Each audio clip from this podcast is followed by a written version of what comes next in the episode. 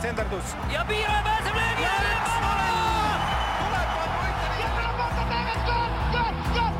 lõpuvilega saab jalgpallis otsa higivalamine ja algab kolmas poolaeg. tere taas, head jalgpallisõbrad, nädal on möödas, oleme jalgpallijuttudega tagasi kolmanda poolaja stuudios ja täna olen endale külla kutsunud mehe, kes vist tutvustamist ei vaja. Sergei Bareiko, tervist. tere. aga kuidas sa iseennast praegu tutvustad? Praegu ütleme hetkel jälgin, ütleme kohalikku jalgpalli, siis maailma ka, selles mõttes, et midagi uut mul ei ole, pluss oma, oma asjadega ka tegelen, nii et kogu aeg mingi tegevus on olemas. ja milline su suhe siis jalgpalliga on praegu? Uh, otseselt ei ole, aga noh, peaaegu peaks nagu see avalikult varsti tulema välja, nii et ütleme, niikuinii jalgpall on osa, osa minu elus juba, võib-olla isegi rohkem osa minu elust, nii et sellega lähen edasi. ehk et midagi on varsti tulemas? peaks tulema, jah. aga kui palju sa öelda saad, klubiga seod, mingi klubiga seod ennast? no, no Või... varem, varem pole mõtet nagu sellest rääkida, nagu kuna, kuna ma räägin, et avalikult ei ole veel nagu seda pandud info, nii et noh, varsti peaks nagu tulema, siis kõik saab nagu konkreetselt juba nagu teada minu rolli ja mille eest ma nagu vastutan, nii et. ma ühe küsimuse ikkagi surunen veel natukene, kas treeneritöö või mingisugune klubi? ei, treeneritööl ma juba kohe pärast nagu oma, oma karjääri lõppu ütlesin, et see ei ole minu roll nagu, nii et selles mõttes, et ja ümber, ma ei hakkagi nagu ka. ümber ei ole mõelnud, ei ole võimalik, võimatu sind ümber veenda või? ei, tegelikult ma tean endast väga hästi, nii et oma miinused ja plussid selles mõttes, et minu miinused kindlasti need hakkab häirivad selles, selles rollis nagu treener, nii et. ehk siis mingisugune juhtkonna või niisugune no ma räägin, mis seal me siin nagu okay. räägime sellest nagu, kui, kui ei ole veel nagu mitte midagi nagu noh, ütleme avalikult. no räägime alustuseks siis sellest, et jalgpalliga seonduvalt on viimasel ajal läbi käinud kaks Pariko nime üheskoos sage,, sageli üheskoos. tiirutasite poja Daniliga siis mööda ilma ringi ja lõpuks lõpuks maandusite äh, Spallis? Mm, jah, ütleme selles mõttes, et äh, kõik, mis praegu juhtus temaga, on, äh, see on ütleme, tema saavutus täiesti sada, ma ei tea, sada kümme protsenti, nii et minu poolt lihtsalt ma proovisin teda eemaldada sellest tööst, mis, mis alati nagu agentid räägivad nagu mängijatega, nii et ma võtsin see enda peale, nii et lihtsalt ma tahtsin, et et poeg oleks nagu rohkem keskendunud jalgpallis, nii et see kõrvatöö, ütleme, mis alati on, on nagu võib-olla isegi segab nagu jalgpalluritel, eriti noortele, ma võtsin enda peale, nii et proovisin teda nagu suunata rohkem jalgpallile nagu mängimine ja, ja seal keskendumine, nii et see, mis ta saavutas ja mis see samm, mis ta tegi, nagu see on täiesti tema, tema nagu töötud asi, nii et ta ütleme, huvi hakkas tulema siis, kui ta nagu esindas Eesti koondist, algusel see oli U viisteist, pärast U kuusteist, siis see lõpp aastal lõpul, eelmine aasta lõpul nagu siis, kui nad mängisid Ungaris ka nagu sealt juba konkreetsem hakkasid tulema pakkumist ka nagu nii, et noh, minu poolt mina olin ka kahe, kahe käega nagu, et ta, liigus, prooviks endast nagu Itaalias selles mõttes, et mina mõtlesin kaua, aga noh, ikkagi Itaalia jalgpallikool üldse ja väravõtikool eriti väga kõva, kõva sõna nagu ütleme maailmast, nii et mida varem ta, nagu ma ütlesin, saab tunda seda, nagu see parem tema jaoks. kas sa, sa olid siis nagu, kas võib öelda, et agent? või? ma olen isa, ma olen tema isa jah, ja ma ei taha, noh, ma räägin, et ma võtsin see, see asi, mis alati on nagu suhtlemine agenti vahel klubi juhtkonnaga, nii et enda peale, nii et -hmm. lihtsalt ma informeerisin teda, kus me oleme, mis praegu toimib ja nii ja naa kui palju siis ühel seitsmeteistaastasel, võib-olla ka kuueteistaastasel äh, jalgpalluril nagu seda, seda müra või seda ümber on, et äh, esindad koondist ja siis hakkab tulema järsku, kui palju, kui sellisel, sellises vanuses, kui palju neid äh, agente ja asju tiirleb ümber jalgpalli, Instagrami kaudu või kust kaudu üldse tänapäeval? ükskõik, ükskõik, kindlasti kuidagi saavad kontakti, kas see on nagu Instagram, Facebook, seal sotsiaalmeediad kindlasti, pluss mingid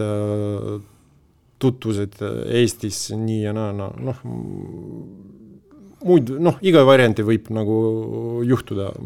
ma räägin, et otseselt, et mingi kanal oleks, et nendega nagu võtta kontakti või ühendust, noh, seda ei ole. igaüks proovib nagu oma, oma süsteemiga, oma nagu äh, Äh, ma ei tea, läbi, läbi kontaktid, mis on nagu siin Eestis, äh, proovida nagu saada, saada kätte nagu mängijad, äh, suhelda, proovida nendega, nii et noh, ma räägin, erinevaid variante on olemas. aga kui palju teda siis torgiti, mit-, mitu korda, mitu pakkumist teile tehti kokku näiteks? No selles mõttes otseselt tal nagu võib-olla kirjutati kaks või kolm agenti nagu noh, ma ükskord rääkisin talle, kui midagi tuleb kohe otseselt, anna minu number ja siis edasi mina juba nagu räägin nendega mm, -hmm. proovin seletada, mis, mis meil on nagu eesmärk ja nii ja naa. selles mõttes me noh, me olime avatud selle koostööd, aga ikkagi ma noh, ma tean, et mõned juba nagu isegi nagu ma saan aru, koondise kaaslased, Daniel koondise kaaslased, mis noh, kellega ta nagu on rääkinud, et mõned juba nagu agentid pakuvad isegi kohe nagu seda lepingut kirjutada, et äh, oleks nende sellise käe all võib-olla, et oleks, et nad ole noh, kontrolliks neid, nii et äh, see on äh, kohe juba selline suur nende jaoks press selline, et pinge, mis ma ei tahaks nagu noh, sellepärast et mina tean, see ütleme, jalgpallimaailm kuidas need asjad äh, juba liiguvad äh, teist poolt ka nagu, nagu agentide poolest, nii et äh, see on raske, see, see võtab päris palju energiat nagu endast, nii et pigem kindlasti nagu tahaks, et eemaldada sellest nagu ja, ja proovida, et noh, ma räägin, seletada, et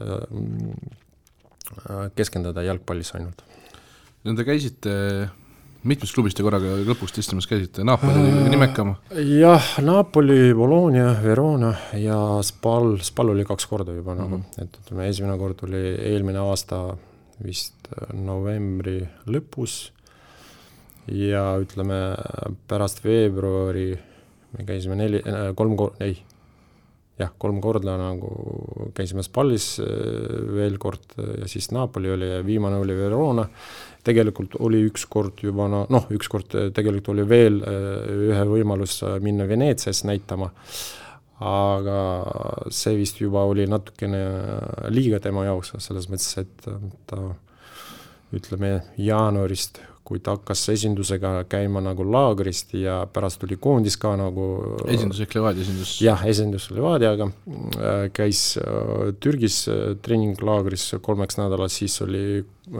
koondis U seitseteist laager Hispaanias, pärast märtsis oli juba nagu turniir ka nagu kümneks päevaks, nii et kool jäi, ütleme tegemata, nii et pidime äh, keskenduma sinna ka nagu, et, et äh, lõppkokku saada nagu head tulemused äh, aasta lõpul. mis, mis tegelikult jõudsime. kooliga on korras? jah. mis enne kui me edasi läheme jalgpallile, siis mismoodi tema koolitee nüüd, et hakkab, edasi hakkab nägema välja? no paistab niimoodi, et proovime leida siin kooli, kus, kus võiks nagu distantsõppimine. mitu klassi tal veel on, kaks või? Jäänud kaks jah ja., ütleme ta, ta käis äh, sellel aastal juba kümnendas klassi, tähendab, et gümnaasias, nii et on vaja veel kaks nagu selles mõttes. Võib-olla natukene raske, aga ma, ma loodan, et me leiame seda kooli ja isegi on juba nagu olemas, lihtsalt on vaja nagu suhelda kooliga, et äh, noh, kinnitada, et see on võimalik teha. Ühesõnaga, et saadet teeme praegu üheksandal augustil, siis päris täpselt sada protsenti ei ole kindel, mis koolis ta kuu aja pärast no nimekiri on olemas nagu, aga praegu ma räägin, et äh, samamoodi veel koolid on äh, puhkusel, et mm -hmm. kuni viisteist, kuusteist vist noh, varem lihtsalt meil ei ole ühendust, meil meil edastatakse nagu infot, millal õpetajad või, või kes vastutab mm -hmm. nende eest nagu no, et dokumente võtta tulevad augusti noh keskel mm, -hmm. nii et ma räägin, et äh, praeguses, äh, ma, me ka ei tea nagu täpselt, kus, kus see kool nagu, kus me saame nagu minna nagu mis koolisse. mis sellest palliga on, miks pall eest-, eestlastele sobib? seal on ju nüüd, nüüd on siis ametlikult kolm eestlast, Eesti meest, Eesti poissi. Dunjov, Andreas Vaher ja nüüd, nüüd ka Bareiko jah, ütleme noh, minu meelest mina, ma käisin koos temaga, ma tahtsin saada aru, mis, mis üldse toimub nagu Itaalias see noorte jalgpallis ja eriti Primavera, see U kaheksateist.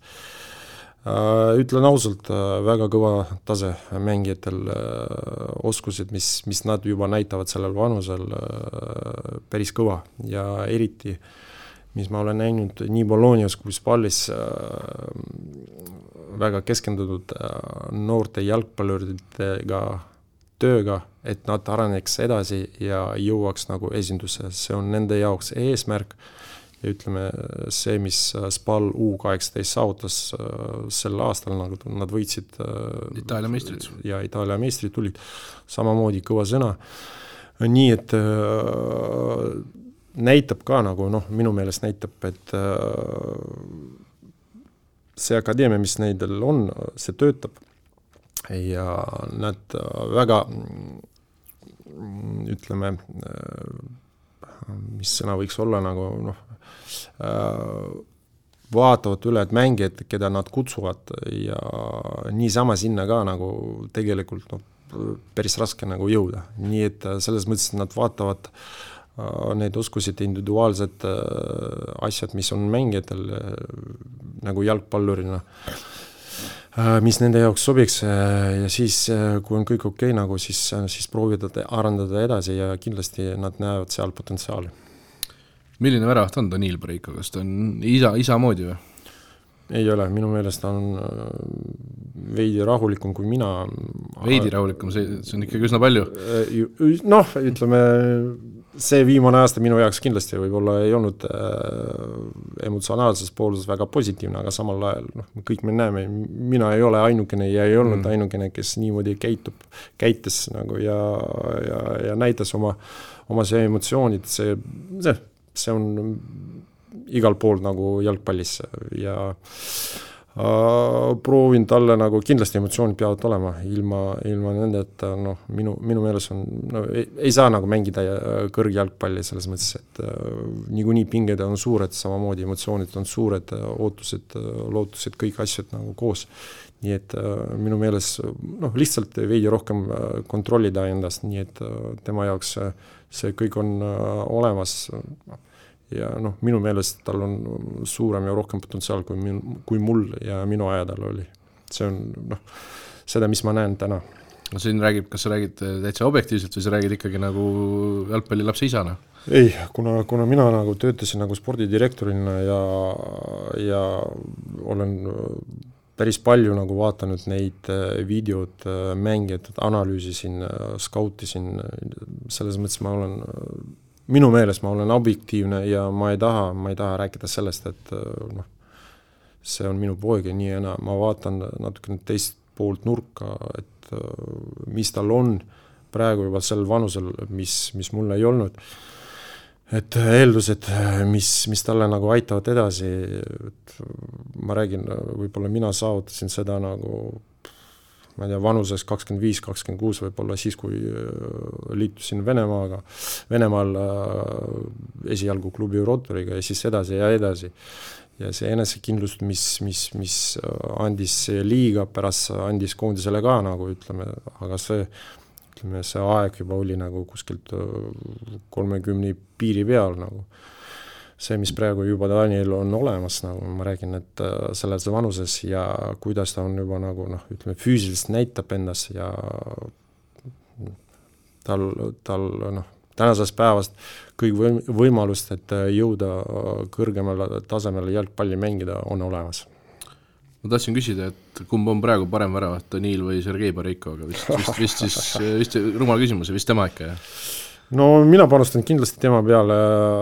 jah, kogemust võib-olla seda mm, täiesti meeslikku jalgpalli ta ei ole veel näit-, näinud, aga samal ajal äh, kõik on ees ja noh, minu meelest kui kõik äh, toimib hästi nagu seal, kus ta on praegu, on olemas, noh, minu meelest ta peaks nagu jõudma esindusse, noh, ma olen nagu noh, sada protsenti ei ole kindel, kindlasti ei saa olla, aga noh, ma väga usun, et ta jõuab siiani mis tal on olemas, siis räägi natukene nii-öelda detailsemalt ka või räägi nii-öelda mis oh., mis omadused tal on head ja mis, mille kallal on kõige rohkem vaja töötada? no ütleme, mm, tänasest päevast mäng jaladega tal on parem kui, kui mul tema vanuses oli, nii et see on tema, noh, tema puhul kindlasti eeldus, pluss äh,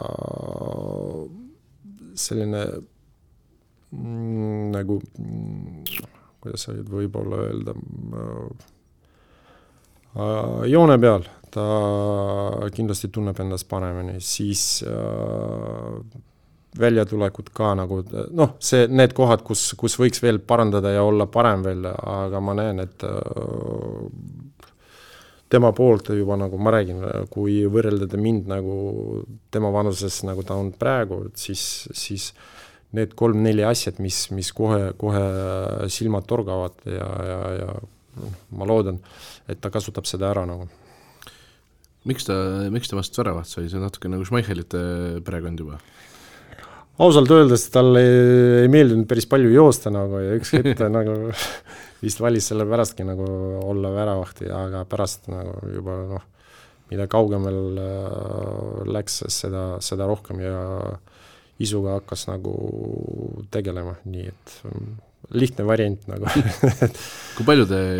jalgpallist räägite kodus? kas jalgpall on A ja O või? Äh, ütleme ausalt, ei ole päris palju, ei ole, et äh, ta on selline ka, et äh, võib-olla suured, suured mängud vaatab telekas, mis ütleme, meistriliiga, võib-olla mm, mingi finaalid ja nii ja naa, aga nagu mina igapäevaselt vaatan ükskord kindlasti mingit täismänge, seda, seda tal ei ole, nii et noh, me proovime midagi, kui, kui oleme koos vaatama midagi, siis, siis jah, aga põhimõtteliselt ta võib-olla tuleb nagu küsima mingit nõud, võib-olla mis ma arvan äh, sellest ja sellest, aga samal ajal noh, see ei ole päris äh, pikk, pikk jutt temaga. viimati töötasid sina siis äh, Levadia spordidirektorina, pärast seda sa ju ei ole jalgpalliliselt niimoodi kus, kuskil ametlikult? ei ole. mis seal juhtus, miks te laiali läksite? juhtus võib-olla kõigepealt, et Äh, seda, mis, mis Viktor Levada tahtis pika aja jooksul, et tulla meistriks, äh, kahjuks selleni ei olnud äh, tulemust. Ja ütleme, me nagu rääkisime natukene sellest, et miks ja nii ja naa, ta, rääkis mulle mingi põhjust, miks, miks ta on nagu otsustanud seda nagu, et ütleme, lõpetada koostööd, noh ühest küljest ma olen nõus temaga, teisest küljest ei ole nagu no tuua välja põhjendused, see on sellised äh, nii subjektiivsed, et äh, kõigepealt ta on omanik ja ta otsustab, ütleme, lõppotsus kogu aeg tuleb tema poolt, nii et äh, selles mõttes, et tuli ütles, noh, natukene selles mõttes, et mitte valus oli, aga aga nagu, nagu spordina nagu noh, ma tundsin, et äh, see, mis pärast nagu juhtus, nagu et Levadia tuli meistriks, et ütleme, minu poolt jäi töö pooleks jäänud nagu, et ütleme, me olime väga lähedal, noh, minu poolt olime väga lähedal,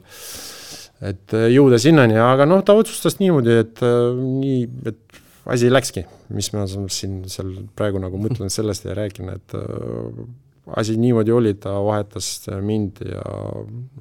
jõudsid Levadia jõudis lõpuks äh, selleni, mis, mis, mis tahtis juba kaua aega. kuidas sa vaatasid seda otsustavat faasi niimoodi kõrvalt, et äh, sinu komplekteeritud meeskond, see ju said vist kohe pärast üleminekuakna lõppu? jah, see juhtus vist pärast, pärast äh, te, teist, teist euromängut, kui me mängisime Iirimaaga, jah, see kaotas siin kodus nagu pärast seda juba nagu, mängisime Dunlokiga, jah mm. -hmm kuidas sa otsustavaid mänge vaatasid äh, niimoodi, et sinu, sinu meeskond, aga ilma sinuta? rõõmuga, selles mõttes ähm, ma juba ammu noh, ütlesin poistele, et äh, see, mis nad näitasid, eriti viimasel mängul, kuidas on vaja seda tiitli võita ja kuidas on vaja nagu pingutada ja, ja näitada ja äh, ütleme, võib-olla see natukene sõna nagu ebameeldiv, aga tassida endast välja nagu võib-olla rohkem, kui sa aasta jooksul äh, nõudsid enda käest selles mängus, et kõik oli pandud äh, laua peal ja poisid noh, mängisid äh, isuga nagu südamega. see, see võib olla, mis, mis tänases päevas jälle jäi puudu. ja, ja praegu ei noh, ei paista, ei paista kahjuks nagu Levadial seda, aga kuidas nad võitsid, jah, noh, pärast esimest mängu, kui said viis-null kaotus, oli natukene hirmutav nende jaoks, et, et tõesti Flora kuidagi nagu sõitis üle, aga samal ajal võtsid endast kokku nagu ja pärast ma ei tea, palju seal vahe oli kahe mängu nädala kolm... keskel ja pühapäeval vist? jah, kuskil kolm-neli päeva, seal ei olnud päris selline pikk aeg nagu, nii et äh, võtsid endaga kokku nagu ja lihtsalt mängisid seda mängu ära ja see viik, mis oli vaja, nagu said, äh, said kätte, nii et äh, oli, oli väga meeldiv vaadata, kuidas nad tähistavad seda, seda karikat. kuidas sul praegu Levadia meestega suhted on, presidendiga? ja päris okei okay, nagu selles mõttes, noh, ma olen selline inimene, normaalne inimene, nii et äh, siis, kui näeme, suheldame, nii et äh, kontakt on olemas ja, ja ongi niimoodi. ja teistega, teistega, uue spordidirektori Tarmo Kingiga või me või... pidevalt näeme üksteist nii, et räägime natukene üldse nagu, kuidas seal asi käib ja nii ja naa, aga selles mõttes ta on äh, nüüd selles rollis nii, et noh, minu poolt. Talle ainult edu edasi, selles mõttes, et see ei ole, see ei ole kerge ülesanne, ütleme eriti Levadias, nii et mm, seal peaks, ütleme, selline mm, oma visioon olema ja, ja proovida kogu aeg seda, seda visiooni nagu tõestada presidenti eest, nii et äh, ei ole lihtne mis see, mis, milles need erimeelsused siis täpselt ikkagi seisnesid, äh, ütlesid, osade asjadega oled nõus, osadega ei ole nõus, et millega siis, äh, mil-, millega täpsemalt ei ole näiteks uh,?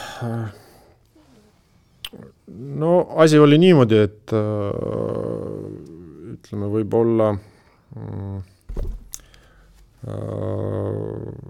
üks asi on sellist, et need äh, eestlased, kes mängisid äh, välismaalt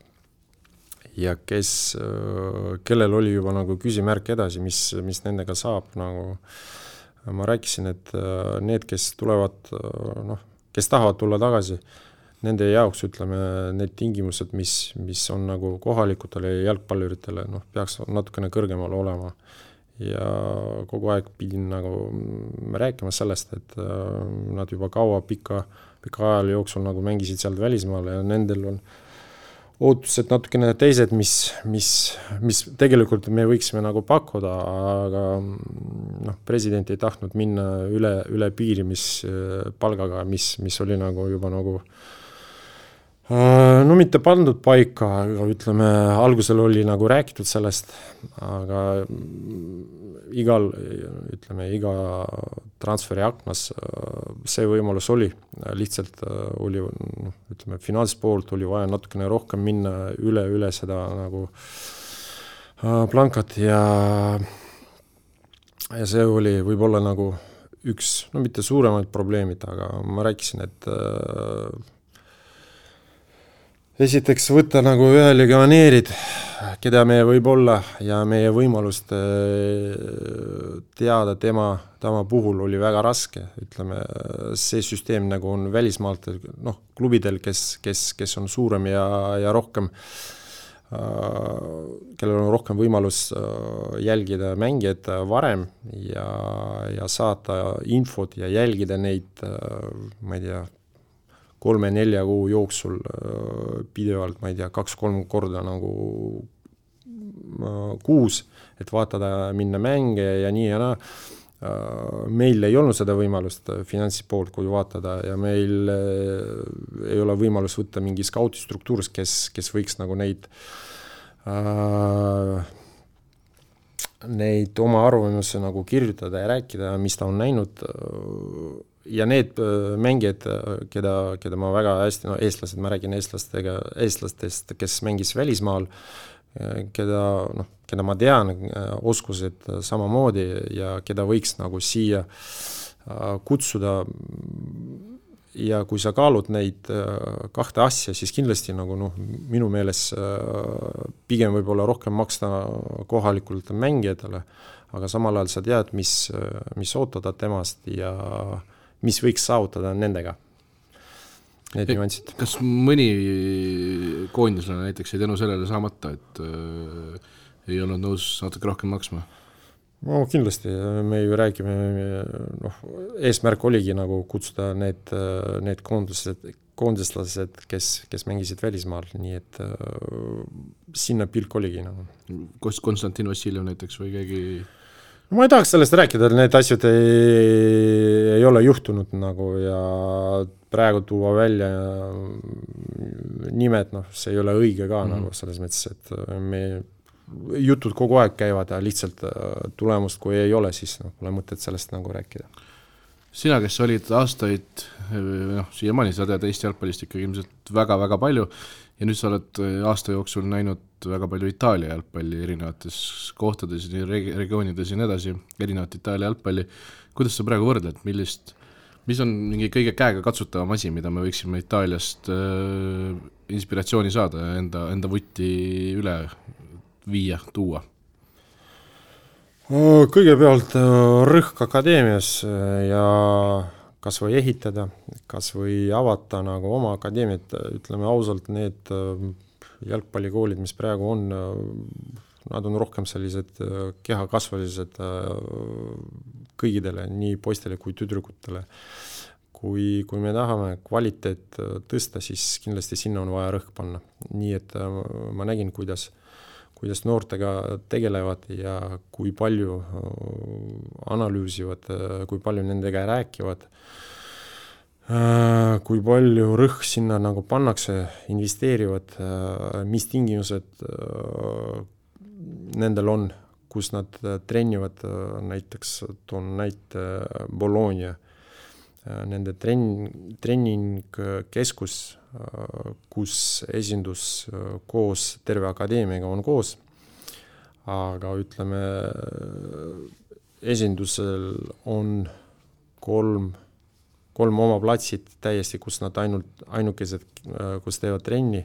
pluss akadeemial on kuus naturaalmuru platsid, pluss kõrval on vist kaks kunstmurud, et see tähendab umbes üksteist platsi nagu selles keskuses ja ja akadeemia näeb äh, siis ütleme, kui ühel ajal on treeningud, et äh, seal ei ole kinni kuidagi, nad näevad, kuidas äh, esindus trennib, nii et koos noored tunnevad, näevad ja ja silmade, noh, silma ees on need asjad, kuhu nad tahavad jõuda. ja, ja näeks, et see ei ole nende jaoks mingi unistus, aga see on silmade ees ja, ja on vaja tööd teha. ja ma räägin, et see kvaliteet, treenerite kvaliteet väga kõva, taktiliselt päris palju nad töötavad Äh, eriti platsil, siis kui on äh, õues, äh, liiguvad, nii et noh, minu meelest taktiliselt nad on väga kõvasti juba sellel vanusel meid ees ja edasi nendele noh, nende jaoks on väga tähtis, ma mõtlen, siin võiks nagu meie jaoks olla mingi selline näite. see kõlab ju nii lihtsalt, et esindus teeb trenni niimoodi, et noored näevad ka, kui, kui nad trenni teevad, aga Eestis siis ei ole nii või? No minu meelest on küll, aga ma räägin äh, seal rohkem äh, jalgpallikool, mis on äh, näiteks suurte klubides ja nii ja naa, no ütleme, see kvaliteet natukene jääb puudu, ütleme, kui kui ühe grupi ees vastutab üks, maksimum kaks treenerit, siis noh, kahjuks see ei ole piisav nagu, et mina nägin, et üks grupp eraldi, ükskõik mis vanuses, seal on miinimum treener, peatreener, abitreener, siis kehakasvaline treener pluss füsio ja treen-, väravate treener, see on viis, mõnikord ma, ma nägin nagu isegi kuus. nii et äh, ühes grupis on päris palju inimest, kes aitavad, kes äh,, kes äh, räägib äh, sellest, mis on vaja nagu selles vanuses ja aitab ka nagu ja ütleme äh,, ühed silmad peatreeneris, on äh, vähe, kaks äh, koos abitreeneriga, on ka vähe, kui sul on nii palju nagu inimest, kes jälgivad äh, ütleme, terve sats siis äh, pärast nagu, pärast trenni sa võid analüüsida ja, ja ma noh, ma tean, et äh, keegi ei jää nagu kuskilt nagu varjus, et äh, mis on vaja nagu talle nagu juurde panna või mis on vaja parandada. selles mõttes, et siin ongi nagu, et ütleme, treenerite hulk ja kvaliteet on päris kõrge juba nagu akadeemias hakkab, mis on praegu Eestis nagu puudu ma kujutan ette, et Eestis, kus me oleme praegu ühe-kahe treeneriga, siis viie, viieni jõudmine, see on, see vist on ikka täiesti ebareaalne küll. See on jah, aga teises äh, küljes me peame sinna jõudma, me peame, kui me tahame midagi saavutada, me peame sinna investeerima nagu, see, see on kindlasti ja see on noh, minu meelest praegu äh, võib-olla kõige suurem äh, praegu mm, eesmärk meie jaoks, et äh, me annaks nagu need, kes tõesti tahavad mängida jalgpalli äh, poistele, noortele poistele, et äh, treenerite kvaliteet peaks nagu, nagu tõstma siin. palju sa ise jalgpalli mängid praegu? päris palju ei mängi, aga ütleme, eelmine aasta tekkis võimalus äh, mängida Lätis, kus nad tähistasid äh, oma juubelit, et äh, mängisime Läti vastu, kes, kes jõudis kaks tuhat neli mängime MM-il nagu finaalturniirile et äh, mängisin äh, väga suure tähtedega, ütleme, mis, mis äh, jah, nad mängisid äh, minu ajal, aga samal ajal me ei saanud, noh, koondisega ma vist kellegiga ei saanud kokku, aga tõesti olid nimed, kes, kes, kes olid nagu suured, kes mängisid suuredes klubide eest ja, ja kes nimekad jalgpallurid olid. ma vaatasin, et tuli välja nimekiri, kes hakkab Soome vastu mängima, Soome legendide vastu järgmisel, ei, ülejärgmisel nädalal, kümne päeva pärast ühesõnaga. ja seal on ka ikka Sergei Bariko kirjas. ma panin endast kindlasti, et äh, kuna näete, vorm on enam-vähem okei okay, nagu, nii et äh, miks mitte nagu ütleme äh,, tahaks äh, osaleda sinna, kus, kus tähistatakse äh, neid jalgpallureid, kes, kes said nagu üle, üle saja mänge nagu Eesti koondise eest, et äh, tore, et Jalgpalliliit leidis seda võimalust, et et ütleme, teha seda mängu ja, ja tähistada neid jääkeri, Dimko Kruglovit, Sankat, Dmitrijevit, et tõesti, nad on päris palju andnud Eesti jalgpallile ja nüüd väga tore näha, et Jalgpalliliit leidis seda võimalust ja, ja loodame, et publik tuleb ja teeme seda nagu ütleme, väike pidu nende jaoks vaatasin nimekirjas on kolm väravahti, lisaks sulle ka. Poom, Poom Londake, kes veel oli? Leppmets. aa, Leppmets ka, Leppmets ka, jaa muidugi kuidas te siis jagate ära, kõik, kõik teevad viisteist minutit põhimõtteliselt või no okei okay,, kakskümmend, kakskümmend kaks minutit saate kõik või? kui on nelikümmend, siis igaüks saab nagu kakskümmend minti mängida. kaheksa minutit on mäng või? Äh, nelikümmend yes.. Äh, siis noh, jah yes., ütleme kahe poolega jah, kaheksakümmend. selles mõttes matemaatika on lihtne, et mm -hmm. paistab niimoodi, et noh, vaatame, kes, kas kõik jõuavad sinnani, et on terved, aga samal ajal ütleme, Leppmets on tegev, tegev väravaht, kes mängib veel, nii et äh, noh, Paša Londak veel mängis, selles mõttes ma ei tea, kuidas äh, tema tervisega on, et noh, põhimõtteliselt jah, noh, see ei ole palju, aga see ei ole vähe ka nagu selles mõttes, et naudime seda aega. kas sa ise ka vaatad enda, kui tihti sa üldse tagasi mõtled enda koondise karjäärile? ja selle, mis, mis kümmekond aastat tagasi näiteks tehtud sai? noh, ikkagi midagi tuleb meelde, nagu see on normaalne, nagu mõnikord äh, vaatad, kelle vastu sa mängisid, et äh, mis koondised olid ja nii ja naa, nagu noh, midagi ikkagi noh, ma räägin, et äh, silmade ees seisab, aga noh, selles mõttes on normaalne, see on ajalugu ja ja meil olid head nagu ajad, olid halvad samamoodi, nii et nagu alati Äh, kõigidel klubidel, äh, koondistel see ei ole, see ei ole midagi uut nagu, selles mõttes, et normaalne.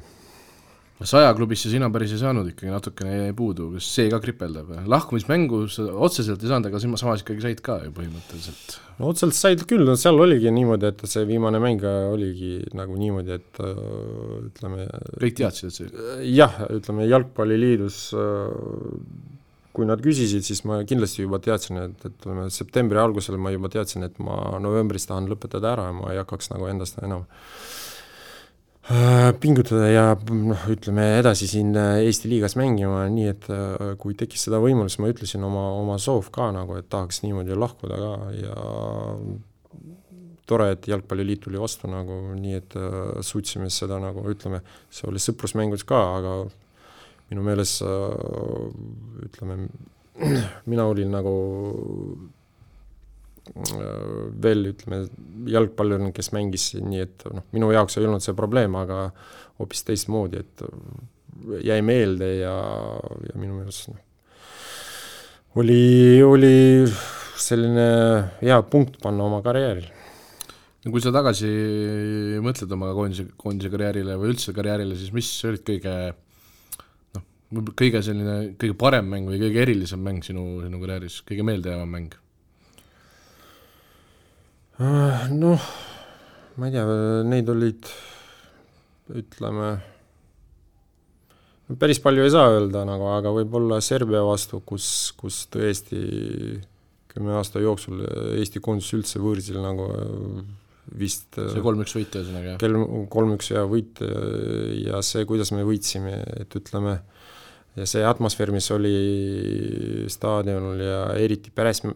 pärast mängu, mis, mis äh, pealtvaatajad nagu aplodeerisid meile, see, see näitas äh, nende poole austus äh,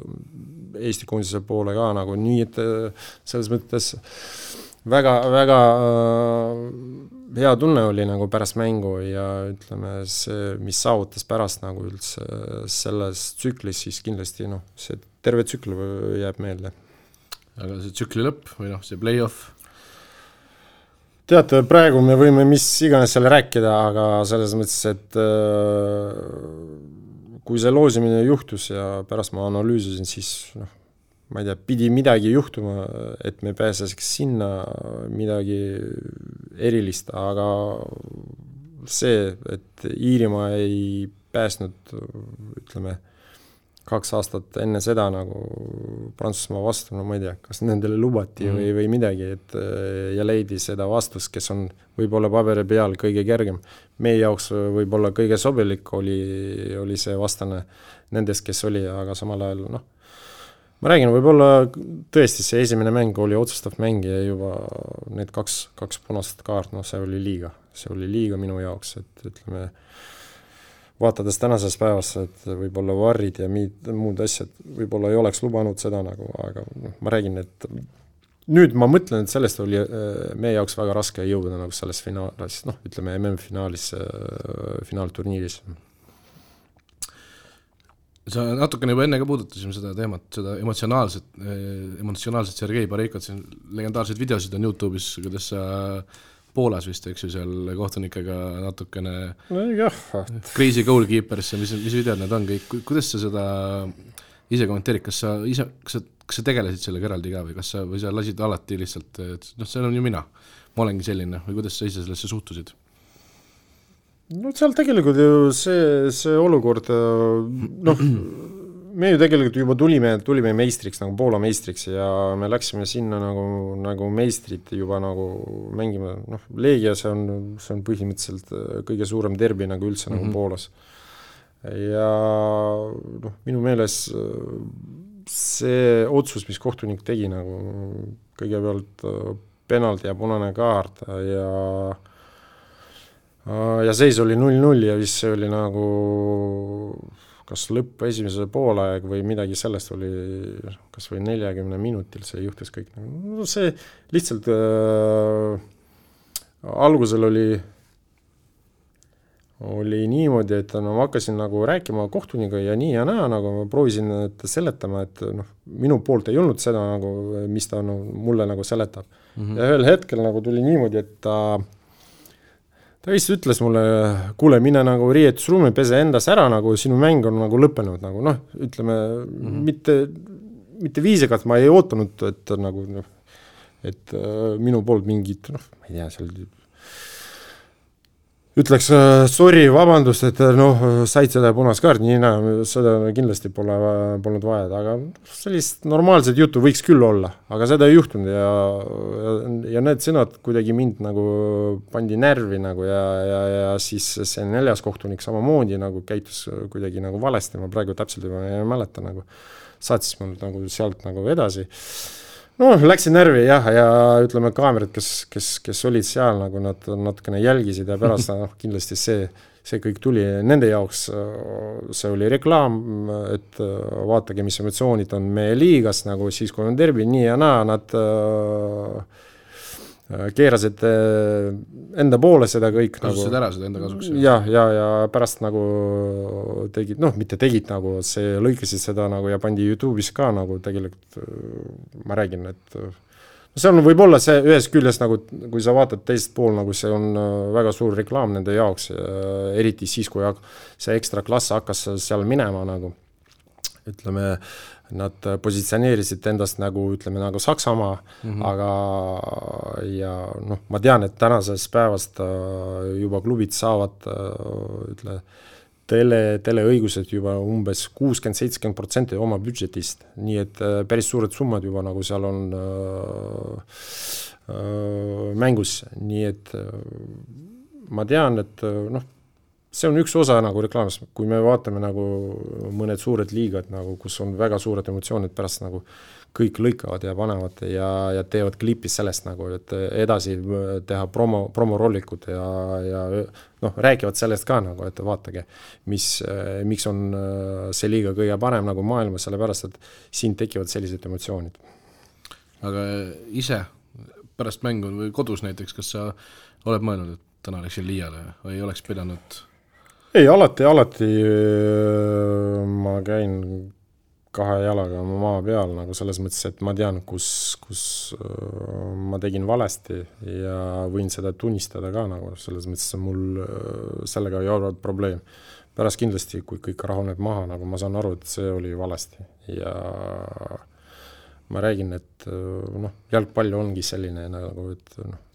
mul mul sellest ei ole probleem nagu, et tunnistada, ma räägingi. et äh, see oli viga, eriti, eriti kui, kui mõned noored nagu näevad seda ja pärast võib-olla nagu küsivad, räägivad, ma räägin, et niimoodi ei tohi olla. aga samal ajal no ei saa, ei saa vältida neid emotsioonid, mis, mis noh, on jalgpallis. legendaarne mäng oli ka sinu meistriliiga karjääri viimane Levadia Flora oli see ikkagi, Tallinna derbi Kadriorus ja selle, ma ei tea, kas sinu õnneks või õnnetuseks oli see, see mäng, kui Pealtnägija kohtunikest lugu tegi, et väga hästi oli kõike ju kuulda ja nii edasi. kas, mis, mis mõtetega sa sellele praegu tagasi vaatad, sellele punasele kaardile, sellele eemaldamisele seal? no vot ongi küsimus, siiamaani mul on küsimus nagu, et no. Äh, praegu, praegu küsivad, mille eest nagu noh, tegelikult äh, puude ei olnud nagu, seal oli lihtsalt nagu see selline äh, käe seal oli niimoodi, et äh, kaks korda Frolov äh, vist tuli nagu Frolov, mind jah äh,, blokeerima nagu äh, nurgalöögist äh,, kogu aeg oli kaks korda nagu sellist äh, tsenderdust tagapostisse, kus, kus ükskord mul õnnestus tulla välja nagu ja püüda seda palli, aga ma kogu aeg teadsin, et ta on seal olemas ja sellepärast ma nagu noh, käega hoidsin teda sealt, et mul oleks ruum nagu minna, et ta ei saanud noh, ta tegelikult tuli meelega sinna, et blokeerida minu, minu see käik, et esimene samm, et äh, rütmist maha nagu lüüa. ja ma proovisin käega lihtsalt nagu sealtpoolt teda nagu no hoida, et mul oleks see ruum minna nagu sinna. ja noh, see tuligi niimoodi, et äh, videos isegi on näha nagu, et nagu see äh, liikumis on näha nagu, aga puude mitte midagi seal ei olnud ja seal ei ole niimoodi, et ma tahaks nagu teda lüüa nagu meelega. oleks vaja nagu seda teha, oleks noh, ma oleks leidnud nagu parem nagu võimalus ja, ja siis viies kohtunik, no ütleme noh, Tohver ju andis edasi mängida mm. -hmm. ja siis, kui pall jõudis juba nagu vist nagu Flora poole nagu, siis Jure Fischer hakkas nagu seal mikrofoni rääkima, kuule, kuule, seise, seise, siin pidi nagu, see on punane kaart ja nii ja naa. Siis ma praegu nagu küsin kogu aeg nende käest nagu, mille eest, ütlege mulle, noh, praegu no, ma ei mängi, te olete kohtunikud, keegi mulle nagu otseselt ei vasta. Nii et selles mõttes, et äh, jah, võib-olla selline emotsionaalne mäng, normaalne Flora Levadia vastu nagu selline mäng ja ütleme noh, ei tahaks, ma, ma räägin, ei tahaks, et nende mängudest äh, kohtunikud otsustaks mingid noh, teeks liigale mõnedel meeskonnadel kõik, selles mõttes, et tahaks olla võrdses koosseisusdes ja mängida noh, ja naudida seda, seda mängu. Frolovi sa jäid pärast veel ootama ka vist või, riietusruumi juurde, see oli, see oli vist, oli niimoodi, et poole lõpus oli see olukord ja teda süüdistab, mul pole mõtet selles mõttes, et ta tegi oma tööd, seda, mis treenerid talle öeldes, see ei olnud esimest korda, kui me vaatame terve seda terve hooaega, kuidas nad mängisid äh, neli korda meie kastis äh, täpselt samamoodi kogu aeg, et ütleme, üks mind blokeeris ja isegi äh, praegu ma mäletan, me mängisime Alekokil lõpp, üks-üks oli seis nagu lõppseis jäid mängus kus me läksime juhtima, siis äh, saime jälle punast kaart nagu siis äh, Artjunilt eemaldamine, okei okay,, seal äh, oli, ütleme see, ma ei mäleta, kes jooksis temast nagu mööda, ta nagu lihtsalt pidurdas, sai selle eest äh, punane kaart otseselt, okei. Okay.. aga nurgalöögist äh, pärast äh, ju jah, ajalehtedes oli nagu pilt kus ja Proosa ise tunnistas ka nagu no, no, no see on normaalne ju, et äh, ta tuli meelega minu juurde ja siis, kui äh, tuli pall äh,, ma hakkasin minema nagu selle palli peale nagu ja Proosa lihtsalt võttis äh, käega mu käe nagu ja tõmbas ära. ja mul juhtus niimoodi, et nagu noh, seal Eiko Saar jah, vilistas, otsal seisis niimoodi, nägi kõik nagu äh,. pall lendas äh, käelt mööda kuidagi vahel, ma ei, ma ei saanud äh, lõpul nagu aru, kuidas niimoodi ja siis vist Dimo Kruglov oma värav nagu lõi seda, sellepärast ootamatu lendas pall ja siis ma mõtlesin, kuidas ma võimalik, et ma noh, mööda käetu keel selles vanuses juba nagu saaks nagu teha seda nagu apsakas. vaatasin pärast video, siis kohe oli näha nagu, kuidas seal tekkis nagu, tekitas nagu proosa ja siis järgmisel päeval veel tuli nagu ajalehes täpselt üks pilt, kus oli näha, et ta tõmbab see mu käe nagu, et no see on normaalne, nad äh, üritasid, teadsid, et äh, noh, minu jaoks ei ole probleemi, ma, ma ausalt ütlen, et ma ei näinud Eestis siin, et äh, et minu jaoks võiks tekkida seda probleemi, ütleme nurgalöögist, et äh, minna ja võtta seda palli, et ütleme mm -hmm. seda neid mängijaid, kes oleks suured ja tõesti nende vastu oleks nagu raske mängida, noh, seda ei olnud. Sellepärastki ma olin nii kindel, et äh, ma võin neid palle la-, äh, rahulikult klaarida ja ütleme, vastane teadis seda nagu ja, ja proovis kasutada natukene teistmoodi oma taktika, noh. Jalgpall ongi taktikamäng nagu nii, et äh, proovisid ja kahjuks jah, ma, minu, minu meelest äh, kohtunikud äh, nende olukordades no ei reageerinud niimoodi, nagu peaks olema kuidas sa üldse näiteks Tallinna derbidesse Flora, Floraga mängudesse suhtusid, kas, kas sinu jaoks oli Flora mängija karjääri jooksul see vastane, kellel on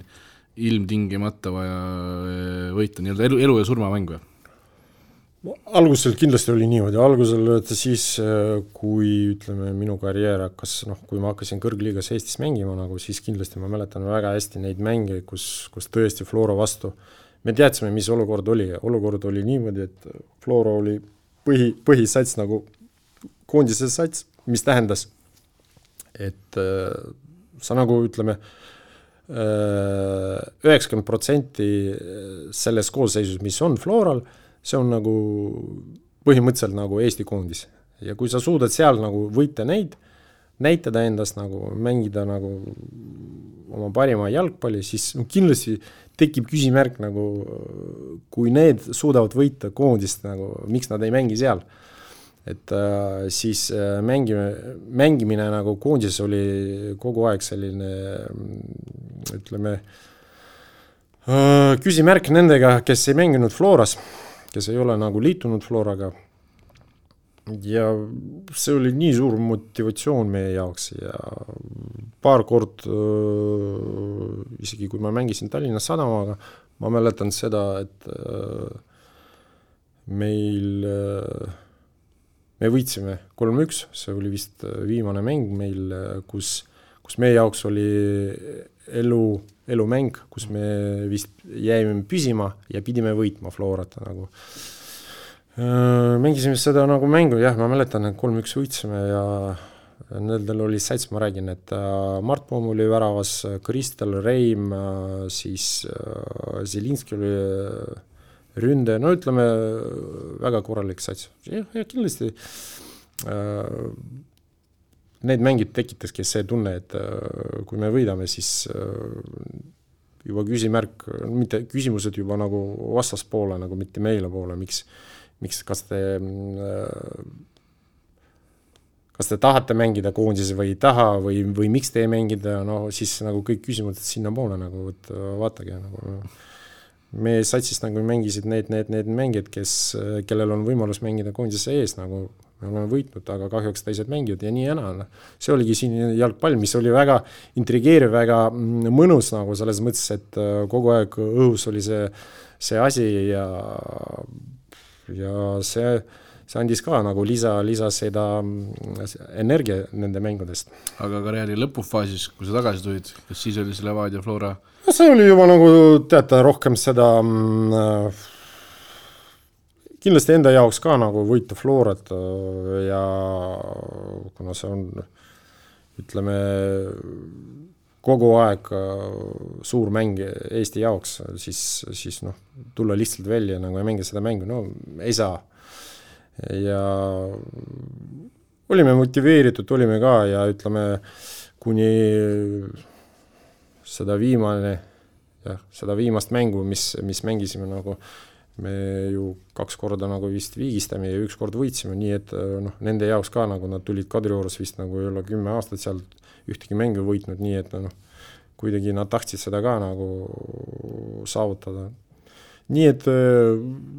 mingid asjad kogu aeg on, tulevad välja nende mängudest, mis, mis on väga tähtsad nagu ja samamoodi motiveerivad mängida, saada aru, mis see on nagu derbi siin Eestis. lõpetuseks lõpetame näiteks meelelahutuslikul noodil, mõtlesin Sergei Bariko peale, siis mul tuli meelde kohe selline tegelane nagu Herve Renard ka said ka temaga kokku kaks, kaks tuhat üheksateist, see oli, see oli see kaks tuhat kaheksateist on MM-i Maroko mäng, mängus või, või, jah, jah, ja pärast, pärast mängu saite pildi ka tehtud? saime pildi eh, kokku. kes ei tea, siis äravahetamiseni sarnane mees ikkagi, Sergei Barikoga on see, on see Prantsusmaa treener, mis te rääkisite? Ei, lihtsalt äh, soovitasin talle edu äh, Venemaal nagu suures turniiris, kus nad jõudsid ja noh, minu meelest normaalne, et äh, ma ei ole ainukene, kes, kes ütleme, kes ei ole kuidagi omavahel nagu seotud, aga väga väga sarnased nagu. tunnistad ise ka ikka, et olete sarnased, jah? jah, eriti nagu kuskil kõrval, kui vaatad tema poole, siis jah, ütleme, paned pilti ja siis kindlasti ei saa aru, kes see on nagu võib-olla, aga noh ma räägin, see on äh, väga toredad faktid nagu. aga tema äh, vaatas sulle otsa ja tundis, tundus ka, et no siis peeglis, kindlasti naeratas äh, ja, ja, ja küsis, kas sa oled vend või ees, no see on normaalne pull nagu viskas nagu, et äh, mulle meeldis, et ta on selline väga rõõmu, rõõmu inimene elus nagu, nii et äh, väga positiivne ka nagu selles mõttes, et tore, et sellised treenerid saavad aru ja ütleme, ükskõik mis ametis nagu, et inimene on nagu noh, esimene kord näeb ja, ja kohe, kohe viskab seda nali, et ütleme, eriti jalgpallurid omavahel ka nagu, et see on noh, see on normaalne. kas sa tead, mis ta praegu teeb ka? ta on äh, ta jõu-, ta läks kuskilt äh, peatreeneriks ametis ja ma kuskilt kuulsin kaks kuud tagasi, et ta, ta jõudis jälle Katarisse. jah, jah, Saudi Araabiaga. vot, vot, et uh, jälle esimest korda nagu koos temaga nagu meeskond äh, jõuab, jõuab suurturniirile. et oled MM-il, oled ühesõnaga sina oled, sina oled Saudi Araabia fänn ju nojah, miks mitte nagu selles mõttes, et uh, ütleme, selline üks fänn tuleb juurde nende jaoks olgu, aitäh sulle, Sergei, et külla tulid ja loodetavasti siis kümne päeva pärast näeb sind juba väljaku peal ja vaatame, millised need sinu kakskümmend minutit kinnastega olema saavad seal Pareiko, mitte Pareiko, Jäägeri, Kruglovi ja Dmitrijevi lahkumismängus. jah, suur tänu teile. Siljevits enderdus ja Piire pääseb löögi alla!